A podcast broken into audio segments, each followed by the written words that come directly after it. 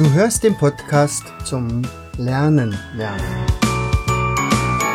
Von und mit Jens Vogt, Leiter der Akademie für Lernmethoden. Bring dein Hirn zum Leuchten.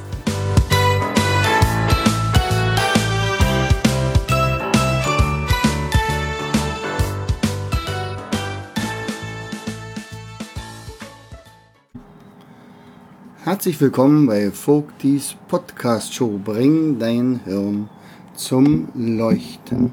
Also heute möchte ich euch eine Geschichte erzählen oder vorlesen, ähm, die mich sehr berührt hat und die mich aber auch daran erinnert hat, ähm, dass ich ja selbst schon mal zwei Jahre lang Schulverweigerer unterrichtet habe. Und das ist, also ich glaube, das wird sich durch die ganze Geschichte ziehen, dass es immer Kinder gibt und Jugendliche, die also, naja, sagen wir mal, so eine Art Null-Bock-Stimmung haben und, und eigentlich weit unter ihren Möglichkeiten, ja, leben. So, und gleichzeitig hat es mich erinnert äh, an meine, mein Konzept, dass wir also in Schulen Schülercoaches ausbilden und ähm, was das alles nachher im Einzelnen bewirkt, das möchte ich euch zeigen. Das ist eine Geschichte von Jack Canfield und Mark Victor Hansen Hühnersuppe für die Seele. Weitere Geschichten, die zu Herzen gehen. Es ist äh, wirklich eine sehr, sehr schöne Serie. Ich werde die auch in die Shownotes stellen, äh, weil die sind einfach genial. So, ich darf doch nicht fehlen, ich bin der Lehrer. Anfang der 60er Jahre arbeitete ich in New York City in einer, mit einer Gruppe von Schülern der 8. und 9. Klasse, deren Lesefertigkeit sich auf dem Niveau von Zweit- oder Drittklässlern bewegte. Das Unterrichten von Jugendlichen, die mit der Schule im Grunde nichts mehr im Sinn hatten, brachte mich an den Rand der Verzweiflung. Ihre Anwesenheit war bestenfalls als sporadisch zu bezeichnen.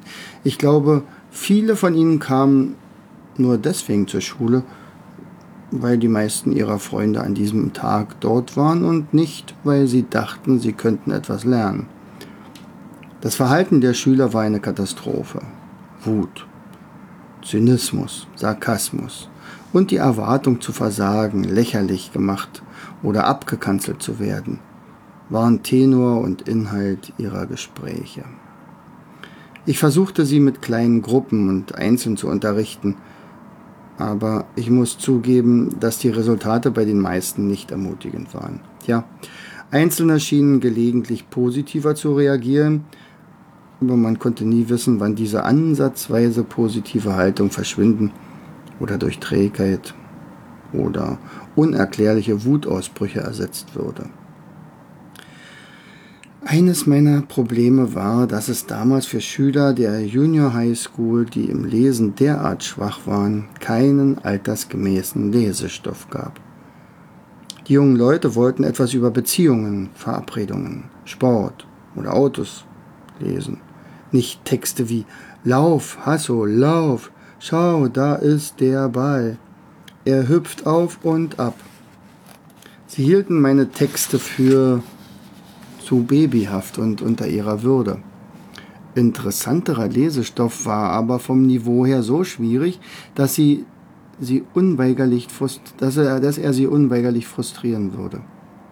Einige von ihnen beklagten sich ständig über den Lesestoff. José, ein großer schlagzieher Junge mit ausgeprägtem Akzent, brachte die Sache auf den Punkt, als er sagte, Hey Mann, dieses Zeug ist einfach langweilig. Und es ist total bescheuert. Warum sollen wir diesen Mist lesen, Mann? Der Schimmer einer Idee nahm in mir Gestalt an. Ich suchte Hilfe beim Leiter meines Fachbereichs und verfasste einen Antrag auf Finanzierung eines kleinen Unterrichtsprojekts. Wir bekamen keine riesige Summe Geld, aber es war genug für ein Projekt, für die letzten sechs Monate des Schuljahres. Es war einfach und es funktionierte. Ich engagierte meine Schüler als Assistenten für den Leseunterricht. Ich sagte ihnen, in der nahegelegenen Grundschule wären Schüler der ersten, zweiten und dritten Klasse, die Hilfe beim Lesen bräuchten. Ich hätte ein bisschen Geld, das ich jedem zahlen konnte, der mir half, mit diesen Kindern zu arbeiten. Meine Schüler fragten, ob das nach der Schule stattfinden sollte. Aber nein, während des Unterrichts. Genau gesagt, genau gesagt, statt des Unterrichts, den wir zusammen hätten. Wir gehen einfach jeden Tag rüber und arbeiten mit den Kindern dort. Und äh, ich muss euch noch sagen, dass ihr nicht bezahlt werdet, wenn ihr nicht erscheint. Außerdem versteht ihr sicher, dass es für ein kleines Kind sehr enttäuschend wäre, wenn ihr sein Tutor wärt und nicht erscheinen würdet oder wenn ihr mit diesem Kind nicht gut umgehen würdet. Ihr habt dort eine große Verantwortung. Alle meine elf Schüler bis auf einen stürzten sich auf die Chance, an diesem Projekt teilzunehmen. Der einsame Verweigerer änderte allerdings seine Meinung nach einer Woche, als er von den anderen hörte, wie viel Spaß ihm die Arbeit mit den Kids machte. Die Grundschüler waren dankbar für die Hilfe, doch noch dankbarer waren für die Aufmerksamkeit dieser älteren Schüler aus ihrer eigenen Nachbarschaft. In ihren Augen stand ganz klar so etwas wie Heldenverehrung. Jeder meiner Schüler bekam zwei oder drei jüngere Kinder zugeteilt, mit denen er arbeiten sollte. Und das taten sie wirklich. Sie lasen ihnen vor oder ließen sich von ihnen vorlesen. Mein Ziel war, acht und neun Klässlern einen triftigen Grund zu geben, äh, diesen unbedarften Texte zu lesen. Ich dachte, ihre Lesefertigkeit würde sich sicher verbessern, wenn ich sie dazu bringen könnte, diese Texte zu lesen, ja überhaupt regelmäßig zu lesen. Wie sich herausstellte, lag ich vollkommen richtig. Tests am Ende des Schuljahres zeigten, dass alle, naja, fast alle, im Lesen ein, zwei oder sogar drei Noten besser geworden waren. Die spektakulärsten Veränderungen indes betrafen die Einstellungen und das Verhalten meiner Schüler. Ich hatte nicht erwartet, dass sie anfangen würden, mehr auf ihre Kleidung zu achten, das heißt sich sorgfältiger und sauberer anzuziehen. Ich hatte auch nicht damit gerechnet, dass sie sich weniger oft schlagen oder wenigstens, aber wenigstens häufiger zum Unterricht erscheinen würden. Als ich eines Morgens die Schule vom Parkbereich aus betrat, sah ich José auf die Tür zugehen. Er sah krank aus. Was ist José? fragte ich. Du siehst aus, als hättest du Fieber. Dieser Schüler hatte von der ganzen Gruppe am zweithäufigsten gefehlt. Naja, ich glaube, es geht mir heute nicht so toll, Mr. McCarthy, antwortete er. Und warum bist du denn heute hier? Warum bist du nicht zu Hause geblieben? fragte ich. Seine Antwort haute mich glatt um. Oh Mann, ich konnte doch heute nicht fehlen, ich bin der Lehrer.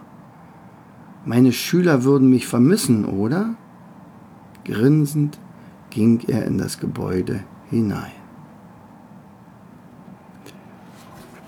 Ja, und auch das kann passieren wenn man einfach einen Paradigmenwechsel vornimmt, einfach die Schüler zu Lehrern werden lässt.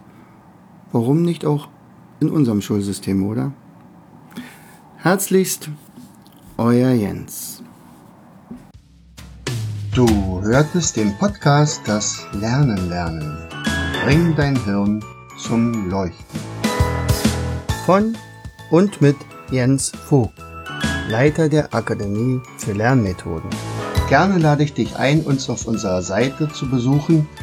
Klicke einfach auf www.afl-jv.de.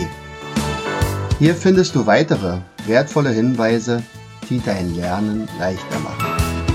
In unserem Shop www.mindmaps-shop.de wirst du viele praxiserprobte Produkte rund ums Lernen finden. Bis zum nächsten Mal. Dein Jens.